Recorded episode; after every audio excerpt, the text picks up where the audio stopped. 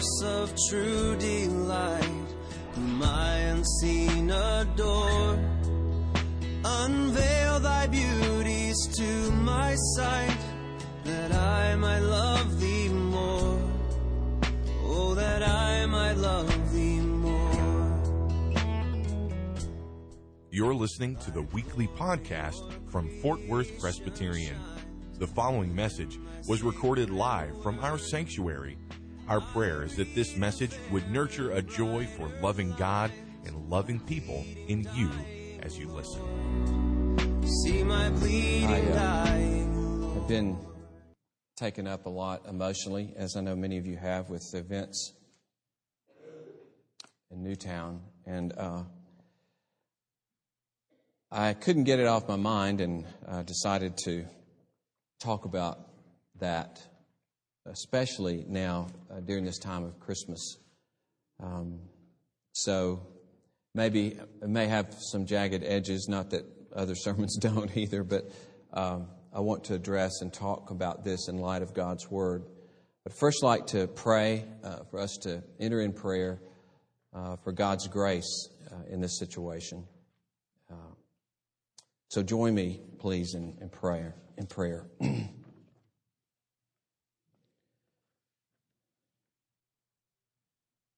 Oh, Lord God, you are our refuge in time of trouble, very present help.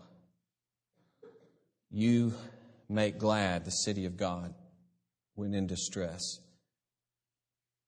You provide that river that somehow flows to us and nourishes us and sustains us and refreshes us, soothes us and calms us and gives us shalom in the midst of events that make us feel like what this psalmist describes there in Psalm 46, that when the mountains sink into the sea, a devolution, a decreation of wickedness. And yet, Lord, as we will see, this is just a spark of the wickedness of mankind in the world. But we pray, Lord, specifically for the families.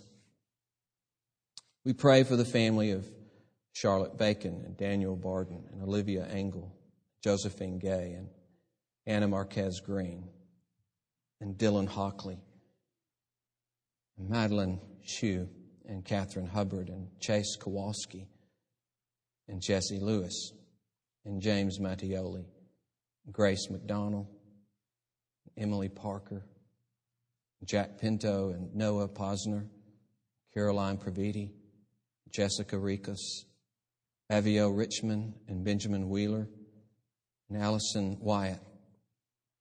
The family of those children, and then the family of these adults, Rachel DeVino, Dawn Hawksprung, Anne-Marie Murphy, Lauren Rousseau, Mary Sherlock, and Victoria Soto. Lord, we pray that in your common grace, you will bring stability to these families, and that you will provide them with constant care and attention from those around them there, from extended family, from the community itself. We pray, Lord, for your grace in drawing many to Jesus Christ, many to trust you, to seek you, to cry out to you, who perhaps have never. Lord, to see somehow in all of this that to hear the gospel message, to hear what you have done to enter into this world as a human being, what you've done to suffer for the sake of broken and traumatized people. Oh, Lord, we pray, draw so many in the community to yourself. We pray for those first responders and the care that they're going to need because of what they've seen. Pray that you would nurture them and care for them. And, oh Lord, that many of them will be drawn to you. Oh Lord, we pray for the other children in the school and their families. We pray for the leadership in the town and school, the community as a whole. We pray for the whole nation, what ways we might choose to act in the light of this. Oh, Lord God, may we not turn against you. May we not harden ourselves still further against you. Lord, may we be drawn to you in our brokenness and our suffering. We pray, Lord, that your love could be seen in the midst of it through Jesus Christ. I say with John Stott, were it not for the cross, Lord, I don't know what I would believe, but the cross is there. You have entered, you have suffered, you have borne trauma yourself, you have borne injustice, you have borne horrible death. And now you stand as the God-man to offer yourself to a suffering world. Oh, Lord, may you be held forth in so many ways. We pray for believers in that town and everywhere, Lord, that they may seek you out, may be used in your hand as instruments of good and grace to those who are suffering, that they may be manifest the heart of the Good Samaritan, Lord, the heart of Jesus himself who ran to the needs of the suffering. Oh, Lord, may your people glorify your great name by all the good that they do. May they find you and rest upon you and know you in the midst of this. Oh, Lord God, we cry out in the midst of this that thanking you that you are sovereign in all things and that you use even unspeakable evil in good ways that could not be imagined, even as you did with your own Son, the Lord Jesus Christ. We rest in you, our only hope. And bless us, Lord, as we consider your word for Jesus' sake. Amen.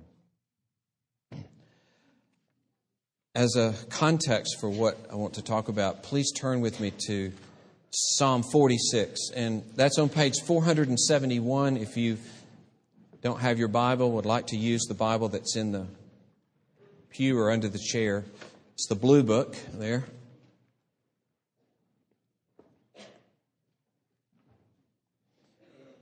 Psalm 46 uses the analogy of creation. In creation, we read of how God formed the dry land, and there formed mountains, and the dry land was formed so that the sea receded. And here he pictures decreation.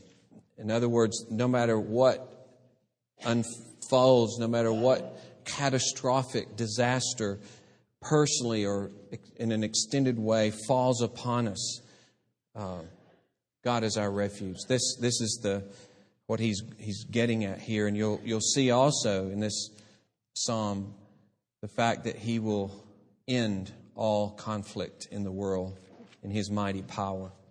So, in that sense, he's our refuge and strength, and then final refuge and strength for the whole world, because he will renew all things, restore all things. All things will be united in Christ. Those are phrases from the New Testament that describe what Christ will do in the final day. So, Psalm 46. God is our refuge and strength, a very present help in trouble. Therefore, we will not fear, though the earth gives way, though the mountains be moved into the heart of the sea, though its waters roar and foam, though the mountains tremble at its swelling. And remember, the sea is a symbol of the curse, a symbol of danger and destruction. That's why it says in Revelation, the sea will be no more. Doesn't mean literally that you won't go on the seashore necessarily in the new heavens and the new earth, but it's a metaphorical statement that the curse is utterly removed from the earth. And here he's describing when it looks like the curse is taking over. It looks like sin is dominating. Even then, verse 4, there is a river whose streams make glad the city of God, the holy habitation of the Most High. God is in the midst of her. She shall not be moved. God will help her when morning dawns. The nations rage, the kingdoms totter. He utters his voice, the earth melts. The Lord of hosts is with us. The God of Jacob is our fortress. Host, innumerable armies of angels is the point here. Lord Sabaoth in the Hebrew word there. The Lord of hosts is with us, all power. Come, behold the works of the Lord, how he has brought desolations on the earth. He makes wars cease to the end of the earth. He breaks the bow and shatters the spear. He burns the chariots with fire. Be still and know that I am God. I will be exalted among the nations. I will be exalted in the earth. The Lord of hosts is with us. The God of Jacob is our fortress. That's the reading of God's precious word. I think this was said several times, but at least one person said it, a coffee shop owner in Newtown. Just in grief and pain, emotion that I well understand and identify with. He said, Christmas is canceled. Christmas is just canceled. And emotionally, boy, I'm all over that. I agree. So if you think of Christmas as, in a sense, an extended party, right? Then you think, there's no time for a party. There's no time for shallow celebration. There's no time to ignore the horror of what's happened and play like it didn't happen and fill our lives with trivialities when something so severe and so life-encompassing has occurred. I've thought about how this will affect these families, you know, for future Christmases. And what's the meaning of the word for them? Christmas memories. What does that mean for them now? Christmas memories. Yeah, I'll tell you about Christmas memories. I'll tell you about Christmas memories. So the question, at least for believers, does this great evil redefine Christmas? You know, for these families, does it redefine it for any of us? Do we cancel Christmas, in effect? Looking at Christmas as the celebration of the birth of our Savior, looking at Christmas as the celebration of the one who saves us from our sin and who will entirely remove all evil and every last effect of evil from this world in the end. Not only do we not cancel Christmas, but we run to the Christmas story, don't we, as our only hope. It's our only hope. It's the only hope of the world. Cancel Christmas? I say, as Kay and I said to each other last night, Christmas is all we have. It's all we have. Now, you know, I don't mean Christmas celebrations themselves are all we have. Don't mistake me. I mean, the story that God became man in order to live a perfect life and die for our sins and be raised for our deliverance from death and the restoration of all things. That story, that good news is all we have. All we have. The message of God's rescue of us and of this world from all evil is the only hope we have. And in that sense, I say, we don't cancel Christmas. It's all we have. It's all we have. First, I want to talk some about the context of the context that we face in this evil world. The context that we face in this evil world. The killing of these children has, my words are, it's assaulted me with horror. Felt assaulted and baited, you know, with horror. You may have felt like I have felt, unhinged, dislocated, dislodged, battered, emptied, sunken. Rick Lynn tells with, at the time, a little bit of maybe horror, but afterwards at least humor, of when I fell from the ladder in Joplin. It was, one of these step ladders and went out from under me.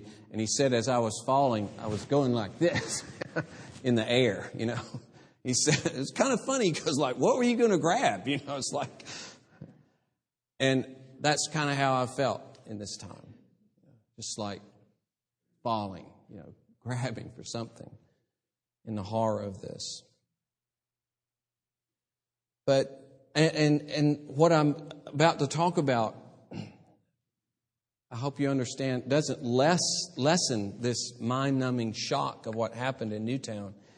I want to show that it's a part of a fabric that we face in this world. It just extend the horror, not lessen it, but extend it, if that were possible. The last 100 years alone, for instance, and this is just a smattering, but under Hitler, it's estimated that 1.5 million just children were slaughtered. Under Stalin, though the number given of people killed was 20 million, people who've done really rigorous study put the number closer to 60 million. It's hard to estimate how many million children were killed in that. Khmer Rouge took over Cambodia in 1975, and they were on a 4-year rampage that took the life of some 2 million people, and they targeted especially the children of educated people. They had purposes for other children, some other children, but for most children, they just put them to death.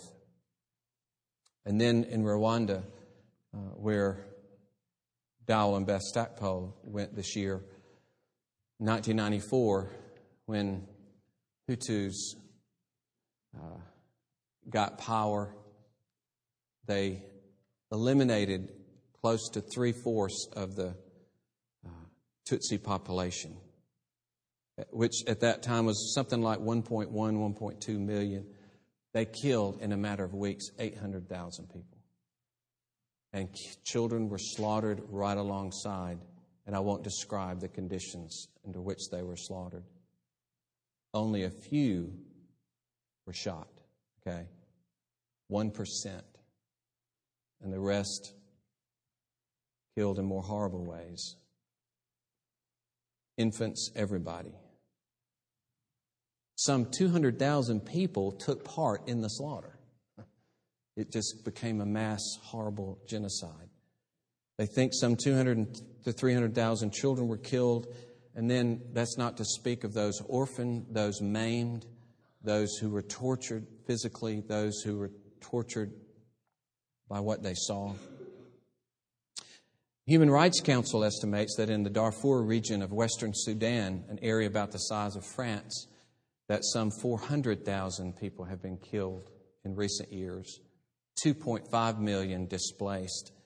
In so many parts of this region, all children have known is war and raids and murder and rape and homelessness. We could talk about, and this isn't talking about war, which who can calculate that, but genocides in China, Japan, North Korea, Turkey, Yugoslavia, Croatia, Ethiopia, Angola, Uganda, Zaire, Liberia, Sierra Leone, Nigeria, Afghanistan, Pakistan, and Indonesia, to name about half, all involving children. And so children killed, ruined by war throughout the millennia, by slavery, by inhumane conditions and starvation, by individual acts of atrocity, and then by abortion. Since abortion was legalized in America, 55 million children have been killed. Some 40 million are killed every year worldwide. Since 1980, 1.3 billion children. By the way, they have an abortion clock you can go to. And I went to the worldwide abortion clock, and I started counting 1,000, 2,000. I thought, wait, it's a child being aborted every second. Oh, no, wait, it jumps 2 sometimes. So I timed it, and it's 75 a minute. Then I measured all the seconds in 2012 to today, and it's holding just above 75 per second being killed. Again, I don't say these things to lessen the atrocity, to extend and say, look at what we face in this horrible world. Look at the fabric of evil. And as Paul said in Ephesians 6, verse 10, finally, be strong in the Lord and in the strength of His might. Put on the whole armor of God that you may be able to stand against the schemes of the devil, for we do not wrestle against flesh and blood, but against the rulers, against the authorities, against the cosmic powers over this present darkness, against the spiritual forces of evil in the heavenly places.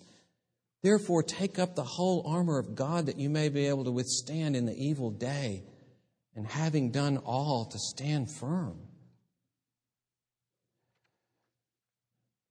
So this fabric, this context of evil that we live in, we are actually running up against the murderous heart of Satan manifesting itself in the horrible mistreatment of people throughout history and all over the world.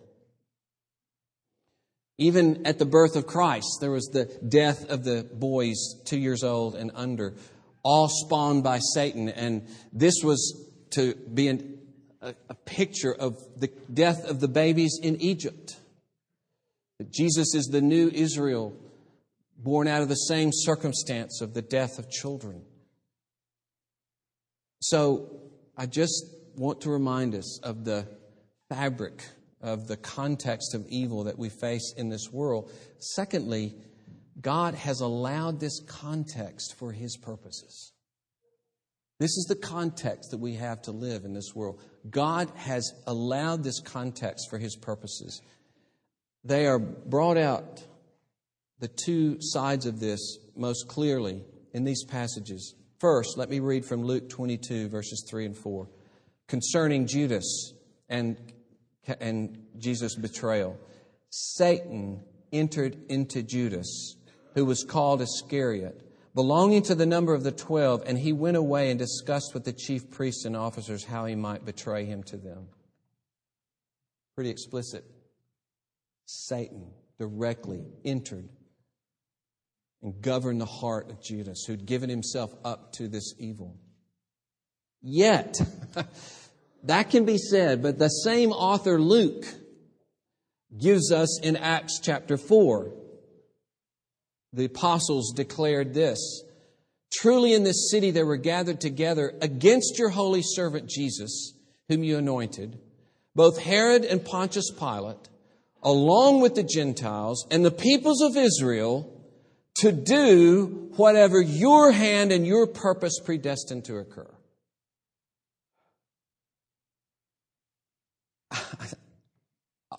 You just have to say what it says, okay? Satan is involved in this, vitally involved in bringing about the death of Jesus Christ. And yet, God has ordained it. God overrules it. God takes that evil and brings the most incredible good for the whole world through the death of Christ. That is our model. That stands as the pillar of light for us to understand that people have and will do great evil, that this evil is connected to the evil one himself, and God despises and judges this evil and is against this evil, and yet allows it for His purpose. He has allowed great evil to be a vital part of the context in which we live out our relationship with God. He planned a story from the beginning to the end. As part of this story, He allowed the perpetration of evil. And as a part of the story, He has given man himself great leeway in his choices to do evil in this world. Now, how can we get that? Why didn't He have that man fall dead on the sidewalk? You ever ask that question? Wouldn't that have been just kill him right there? Kill him before the first killing that day. Just kill him. Get rid of him. Isn't that better? And we're appalled at the responsibility God puts in the hands of mankind. He does. It's there. The choice He allows men and women to make. And in terms of violence, it's mainly men. Mainly men. He gives us this responsibility and power as human beings. It's a dignity of choice and influence with which we have caused great ruin. But it is, in the first place, a dignity of choice and power and influence. So, there's this context of evil. There is, and God has planned it and allowed this context for His purposes. First of all, He expects us to live out His grace in the midst of evil. This will mean several things. First, it will mean great sorrow and suffering as it directly affects us or as we see it affect others throughout the world. In 2 Peter, it says that Lot was distressed and tormented over the evil that he faced in Sodom and Gomorrah. His righteous soul was tormented. We see Jesus, of course, weeping at the grave of Lazarus and weeping over Jerusalem because Jerusalem had rejected Him and Jerusalem was headed for judgment, and He wept over that horrific sadness. He was grieved and angry over the evil of Jewish leaders. And so we enter into and feel with the pain and suffering. We're traumatized with them. We don't hide ourselves from it. We enter in it, we weep, we pray, we seek God. We, in the second place, living out this grace is not only the pain of sympathy, even as Jesus Himself sympathized with us, but it's to seek to bring remedy and good in the midst of it. When the Samaritan saw the man on the side of the road, he didn't sit there and say, "Now, why did God allow this to happen? Why would God allow this innocent man on a road to be hurt like this?" And then just walk away, just distressed by the question of evil. You know what He did. He helped him. And Jesus clearly said, that's what you do in the midst of evil in this world. Evil is done. You rush to help. You're horrified by it. You sympathize, even as Jesus sympathized with our weakness and suffering and became a human being, actually entering into our suffering. And so we enter into it. We seek others' good. We seek to alleviate suffering and help, even as the Samaritan did in a time of evil done to that one man. But in the midst of living in the midst and sympathizing with and helping and pouring ourselves out, we at the same time must never be defined by this evil. We must never be defined by evil in any way. What we see in Psalm 46 is that though the earth sinks into the sea, what happens to the city of God? The city of God is not moved ultimately. It doesn't mean the city of God doesn't grieve, it doesn't suffer, it doesn't cry out. But it's not moved from its commitment to God. It's not moved from its trust and its delight in God and its rest in God. And it declares, God is our refuge and strength, a very present help in trouble. Last week we saw how this coming of Christ brings about the fulfillment of God's promise to bring forgiveness in the world, and that forgiveness and that relationship with God and the hope of everlasting life and becoming growing instruments of love in other people's lives. This cannot be stopped no matter what happens. No matter what happens. No matter if these kind of things happen to us and ours. These purposes of God to bring about good in His people's lives and to use them for good in other people's lives cannot be stopped, because God is sovereign in what He chooses to do. And so, when horrible things happen to the people of God, it cannot keep us from being in relationship with God. It can't keep us from knowing Him and knowing His forgiveness. It can't keep us from the final resurrection. It can't keep us from the new heavens and the new earth. And I love that passage in 1 Corinthians 15 where Paul absolutely mocks and ridicules death. Death, where's your sting? Hey, show me your victory, death. You ain't got nothing. You know, that's what he's saying to death, mocking it.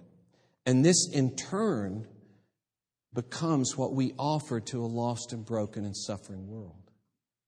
What else do we have to offer? Do we have to say, hey, it's going to be okay. You'll be physically safe after this. Nothing like this can ever happen again. You want to say that to anybody in the world? Don't worry. Nothing's going to happen. All we have is Christmas. All we have is the incarnation of Christ. All we have is His death and resurrection. That's all the world has. That's your only hope of restoration. And so, we're called to this context of evil. God has planned this and works His good in the midst of it. And thirdly, we have the only light. We have the only refuge. As stated in Psalm 46, God is our refuge and strength. And of course, in the New Testament context, that is Christ. Christ and Christ alone is our refuge and strength. And in Him, God is our refuge and strength. He is what John Piper calls the sovereign sufferer. Sovereign sufferer. And we don't have time to read, but in Isaiah 53, it speaks of how He's borne our griefs and carried our sorrows, crushed for our iniquities. Hebrews 2 at the end speaks of how He was made like His brothers in every respect. Because we have flesh and blood, He shared in flesh and blood so that He might destroy the one who has power over death. And He was made like us so that He could become a merciful and faithful high priest to atone for our sins and then to help us because He's been there and He suffered and He knows what it is to suffer and He knows what it is to be tempted in suffering and He knows what it is to trust God in the midst of horrible suffering. Hebrews 4, the same message. We don't have a high priest who's unable to sympathize with our weaknesses, but one who in every respect has been tempted as we are, yet without sin. Let us then with confidence draw near to the throne of grace that we may receive mercy and find grace to help in time of need. Peter talks about how Jesus knows what it is to suffer unjustly, to suffer injustice. You see, He's a sovereign sufferer. We need both of those. We need a sovereign who can rescue us and minister us by His Holy Spirit and sustain us and overrule all the forces of this world to bring good forth and to accomplish His purposes. But a sovereign sufferer who identifies with His people, who knows what trauma is, who knows what destruction and death is. Who knows what horrible pain and loss is? Who knows what injustice is? Who knows what alienation and abandonment is? What a Savior. And He did it on purpose to be that Savior. You see, that's the point of Hebrews. He purposely became a perfect Savior for our need in the midst of the context of pain and suffering and death to which He's called us. So far from standing in the grandstand and creating the situation and saying, y'all go to it, He enters right into the blood and guts of it. Becomes one of us. And now He offers Himself to us in the midst of our suffering. That's what we have to offer the world. And there is no other offering that the world has. There is no other Savior. There is no other so-called God who has entered the world. It is the true God alone who has acted in this way. And so there's this context of evil. God overrules that context and calls us to live out grace in that context. And Christ is our offering in the midst of that context. And lastly, we have to recognize that we have been a vital part of the context of that sin. We have been a vital part of the context of that sin. And here again, Piper has pointed this out in connection with 9/11, but he refers us to Luke 13, where it was reported to Christ about the Galileans whose blood Pilate had mixed with their sacrifices. And interestingly, Jesus didn't again contemplate the whys of God's providence and what should be done about the Galileans and all of that. He just says this: "Do you suppose that these Galileans were greater sinners than all other Galileans because they suffered this fate? I tell you, no, but unless you repent, you all likewise will perish." And then he says, let me add another example that you didn't bring up. "Do you suppose that those 18 on whom the Tower of Siloam fell and killed them were worse culprits than all the men who lived in Jerusalem? I tell you, no, but unless you repent, you will all likewise perish." We are reminded that we are a part of the fabric of sin. That's where we have come, from where we have come. We are told in Ephesians 2 that we were dead, that the God of this world was working in us. He had us. He works in us to do His will, Paul says in Timothy. Or like 1 John 4 says, the whole world is in the hand of the evil one. He doesn't mean all of creation, but he means the whole world of people against God. There's one hand that has them all, and that's Satan. So, dear friend, you're either in the hand of God or you're not in the hand of God, and it is not a safe hand that you're in. It is said that apart from Christ, we were blinded by the God of this world. Blinded. We think of Samson with his eyes put out by the Philistines. Well, there we are, spiritually blinded by the evil one, Satan. And that's why in Acts 26:18 it says, we've been brought from the power of Satan to God. I was under the power. He blinded me. He held me captive. He was at work in me.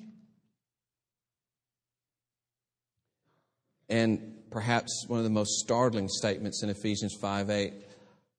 But at the same time, Paul says one of the most wonderful things about God's salvation, even as he does there about we've turned from Satan to God.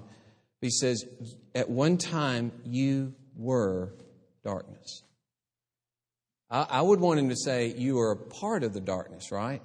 You know, darkness was around you and that was your...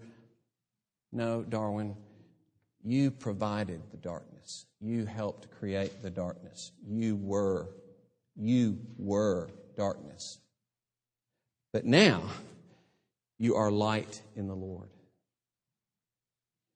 And so this must remind us that what we talked about, and it's amazing that Matthew 5 was read in this service, that Jesus says, don't take comfort that you haven't physically hurt somebody. Even your words, even your thoughts are a part of murder. And so while we are shocked and horrified and must not lessen the difference in what's happened, absolutely. And I hope I've emphasized that in my prayer and everything that I've said. Still, we must realize I am only saved by grace. I must humble myself before God and count it my joy in Him that He has rescued me. I must all the more cry out against anything in me that could be associated with evil and seek to put it to death by God's grace and thank Him for His patience and love and long suffering, that as I am changing and as I'm struggling and as I'm failing, but by His grace growing, He still is committed to my good. What an amazing Savior. What an amazing God. That though I was a part of idolatrous humanity, that though I was a part of this fabric of evil, we've been called out of the darkness into the light. Out of the kingdom of darkness into, or the domain of darkness, as Paul says in Colossians, into the kingdom of His dear Son. So now you belong to Jesus. Now He claims you for Himself. He's lavished His own life's blood in order to have you and to carve you out of that context, to have you for His own precious possession.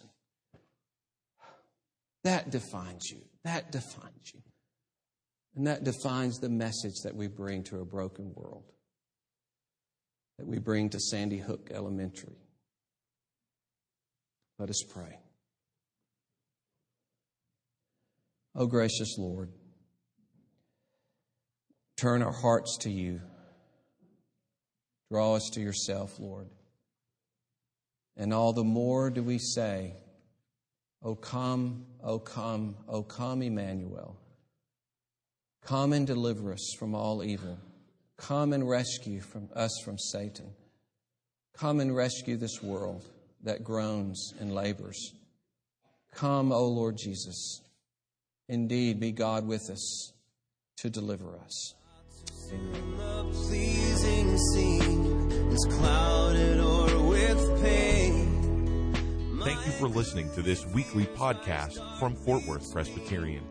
Our prayer is that this message was able to nurture a joy for loving God and loving people in you. Please visit our website for worship service times, directions to the church, and to subscribe to this podcast. Our web address is fortworthpca.org. Fort Worth Presbyterian is a part of the Presbyterian Church in America.